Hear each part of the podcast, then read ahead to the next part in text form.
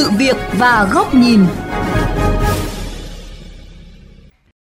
Thưa quý vị thính giả, nhà ở xã hội đây không còn là câu chuyện mới, nhưng đến nay lao động xa quê, người làm công ăn lương vẫn loay hoay khó lòng chạm đến. Để giải quyết khó khăn, sắp tới luật nhà ở sửa đổi sẽ nới các tiêu chí mua nhà ở xã hội. Việc này có thực sự tăng cơ hội mua nhà cho người thu nhập thấp? Làm thế nào để các chính sách đi đúng hướng và mang lại hiệu quả? Đây sẽ là nội dung được đề cập trong chương trình Sự Việc và Góc Nhìn hôm nay. Nhà ở xã hội là dành cho người thu nhập thấp, người thuộc diện chính sách. Mục tiêu là thế, tuy nhiên với mức thu nhập thấp dưới mức đóng thuế mới đủ điều kiện để mua nhà ở xã hội như hiện nay, thì người lao động dù đi làm nhiều năm vẫn không có khả năng tích lũy để sở hữu được căn nhà như kỳ vọng. Bởi nhà ở xã hội hiện nay cung không đủ cầu, cộng thêm giá nhà quá cao so với thu nhập. Chưa kể qua các năm, mức giá này tiếp tục tăng, trong khi tiền lương, thu nhập vẫn dậm chân tại chỗ, thì việc mua nhà khó lại càng khó. Đối với những người lao động, những người làm công ăn lương thì để mua được một cái căn nhà ở như nhà ở thương mại thì rất là khó. Vì thế nhu cầu rất đông người lao động đều mong muốn sở hữu được một cái căn nhà. Với cái mức thu nhập thì đang không cao thì rất khó có thể mua nhà ở xã hội. Giá nhà ở xã hội tăng cao có rất nhiều nguyên nhân như giá vật liệu xây dựng tăng, giá nhân công tăng, tình trạng cò mồi nâng giá. Đặc biệt là việc kéo dài thời gian trong quá trình xin phép, làm thủ tục pháp lý để phê duyệt xây dựng dự án quá rắc rối và phức tạp, dẫn đến không có dự án mới, kéo theo nguồn cung không có, nên giá tăng là hiển nhiên.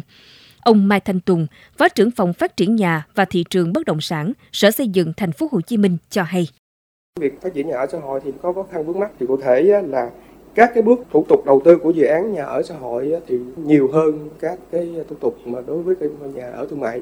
Rồi công tác bồi thường giải phóng mặt bằng của một số dự án nhà ở xã hội thì là chậm, kéo dài. Cái thủ tục mà điều chỉnh quy hoạch tỷ lệ 1/2000, quy hoạch chi tiết 1/500 thì nó tốn nhiều thời gian, nên nó cũng làm ảnh hưởng đến cái việc phát triển nhà ở. Trước thực tế nêu trên, Thứ trưởng Bộ Xây dựng Nguyễn Văn Sinh cho biết, dự luật nhà ở sửa đổi sẽ nới tiêu chí về cư trú, thu nhập, giúp người dân dễ tiếp cận nhà ở xã hội. Đối với đối tượng được thụ hưởng các cái chính sách nhà xã hội, thì trong dự thảo lần này thì cũng đã có sửa đổi. Theo cái hướng thứ nhất là giảm bớt các cái thủ tục trong việc xác định cái đối tượng mua, thì dự thảo luật lần này sẽ bỏ cái tiêu chí về cư trú. Thì chúng ta xác định đã là người công dân Việt Nam là được quyền mua nếu như đủ các điều kiện về thu nhập cũng như là điều kiện về nhà ở. Thì dự thảo luật lần này cũng sẽ xem xét là nâng cái mức thu nhập cao hơn cũng như là cái tiêu chí về nhà ở.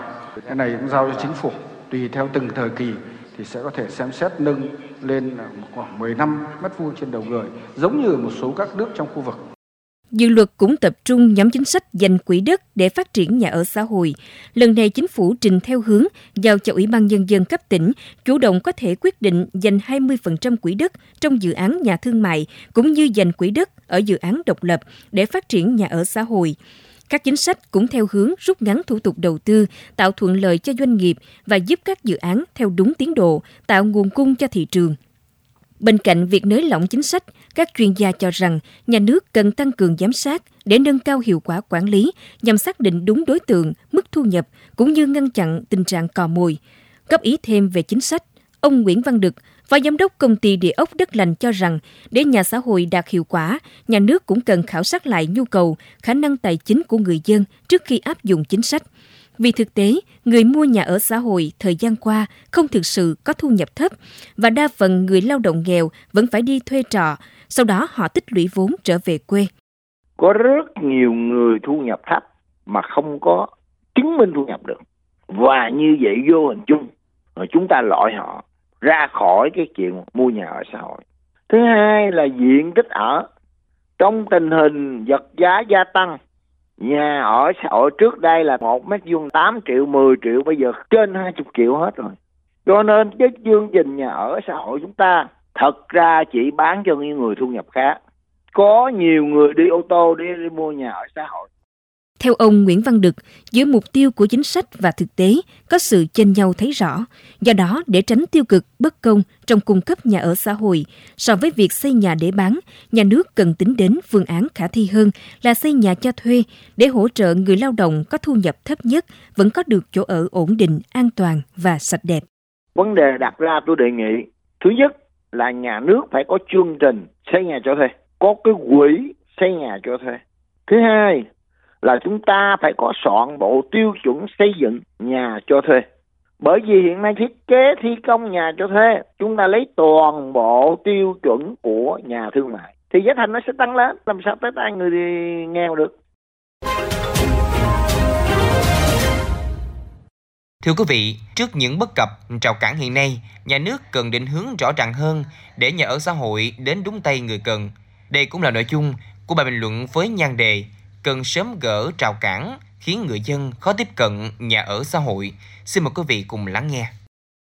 Thưa quý vị và các bạn, có đến các khu công nhân ở trọ tại Bình Dương, Đồng Nai, Thành phố Hồ Chí Minh và nhiều địa phương khác trên cả nước mới thấy hết nỗi vất vả, khó khăn của những phận đời lao động nhập cư, ngoại tỉnh, bấp bênh và thiếu thốn đủ đường. Lao động quần quật, đồng lương ít ỏi nên chỉ đủ thuê những phòng trọ chật hẹp, thậm chí là ọp ẹp, ô nhiễm môi trường, mất an ninh an toàn. Khi được hỏi về mong muốn an cư với một căn nhà hoặc một căn hộ để ổn định cuộc sống nơi đô thị, thì ai cũng bày tỏ đó là một mơ ước xa vời vợi. Theo một thống kê, với mức lương của đại đa số công nhân, người có thu nhập thấp hiện nay, thì nhiều người phải lao động và tiết kiệm trong vòng hơn 50 năm mới có đủ tiền để mua một căn hộ tươm tất ở các thành phố lớn. Nhà ở xã hội vì thế trở thành một niềm hy vọng, nơi neo đậu những giấc mơ an cư với phần đông người lao động, nhất là người ở các đô thị lớn. Nhiều năm qua, các địa phương trong cả nước cũng đã triển khai nhiều chương trình dự án xây dựng các khu nhà ở xã hội và bước đầu phát huy hiệu quả, tạo cho người lao động có thu nhập thấp, chỗ ở ổn định, đảm bảo đời sống một phần, bớt nhọc nhằn lo toan, nhất là tạo cho con em có được tổ ấm đi về để các em chú tâm và học hành vươn lên, thay đổi tương lai. Tuy vậy, việc triển khai xây dựng nhà ở xã hội hiện còn rất ít so với nhu cầu. Tình trạng dự án, chương trình mới trên kế hoạch, trên giấy diễn ra phổ biến. Doanh nghiệp không mấy mặn mà với loại hình này vì các điều kiện ràng buộc khó khăn, quy trình thủ tục thì lòng vòng nhiêu khê.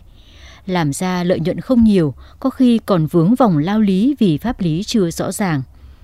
Ngày người mua nhà ở xã hội nhiều nơi cũng bị hành cho tơi tả khi tiếp cận vì các nguyên tắc vô lý. Đã có cảnh người mua nhà ở xã hội lại là người thu nhập cao, đi ô tô, mua bán lòng vòng nhà ở xã hội để kiếm lời. Vấn đề nhà ở xã hội vì vậy luôn trở thành đề tài nóng trên truyền thông, báo chí, trong nghị trường hay trong các buổi tiếp xúc cử tri. Giải tỏa những ách tắc về nhà ở xã hội, hiện nay các cấp các ngành đang tổ chức lấy ý kiến đông đảo các tầng lớp nhân dân về luật nhà ở sửa đổi, dự kiến sẽ trình Quốc hội thông qua vào kỳ họp cuối năm nay. Trong đó có dành ra nhiều chương, nhiều điều quy định về điều kiện, nguyên tắc, yêu cầu về phát triển nhà ở xã hội trong vài chục năm tới, kể cả các chế tài về xử lý vi phạm trong lĩnh vực này. Nhiều hội thảo, hội nghị, các góp ý, kiến nghị, phản biện được các chuyên gia, doanh nghiệp, tập thể và cá nhân sôi nổi thảo luận, chất vấn, thể hiện mong muốn nhà nước cần sớm cởi bỏ những nút thắt để doanh nghiệp và cá nhân hình thành, càng nhanh càng tốt, nhiều dự án nhà ở xã hội phục vụ nhu cầu của đông đảo người lao động. Đây sẽ là cơ sở hành lang pháp lý quan trọng mang tính bước ngoặt để chương trình xây dựng nhà ở xã hội bước sang một giai đoạn mới với sự phát triển thực chất và có chiều sâu. Vấn đề lúc này là các tổ chức, cá nhân và doanh nghiệp tham gia phát triển nhà ở xã hội nhận thức rõ thời cơ để có hướng tiếp cận mới hơn trong việc hình thành nên các khu nhà ở xã hội vừa văn minh hiện đại nhưng phù hợp với đặc điểm, đặc tính của mỗi địa phương, vùng miền, thu hút nhiều người dân vào ở, đảm bảo ổn định đời sống cho nhiều gia đình nhưng cũng có lợi nhuận để tái đầu tư. Các cơ quan nhà nước cần thấy rõ vai trò, trách nhiệm để vận dụng tốt nhất các điều luật trong luật nhà ở sửa đổi, các cơ chế, chính sách, điều kiện cơ sở vật chất, quỹ đất, nguồn lực đầu tư, sớm hình thành nên quỹ nhà ở xã hội dồi dào để hỗ trợ cho người lao động. mà trước mắt là tập trung tháo gỡ ngay các rào cản bấy lâu nay đang chia cắt quá trình phát triển nhà ở xã hội mà doanh nghiệp và người dân và công luận đã lên tiếng, để từ đó giúp người dân dễ dàng tiếp cận nhà ở xã hội, đem chương trình dự án nhà ở xã hội đến với cuộc sống, triển khai trong thực tế, chứ không phải chỉ nằm trong kế hoạch, dự định như đã từng diễn ra ở nhiều địa phương trong suốt thời gian vừa qua. Thưa quý vị, đến đây thời lượng của chuyên mục Sự Việc và Góc Nhìn cũng đã hết. Xin chào tạm biệt và hẹn gặp lại quý vị trong các chuyên mục lần sau.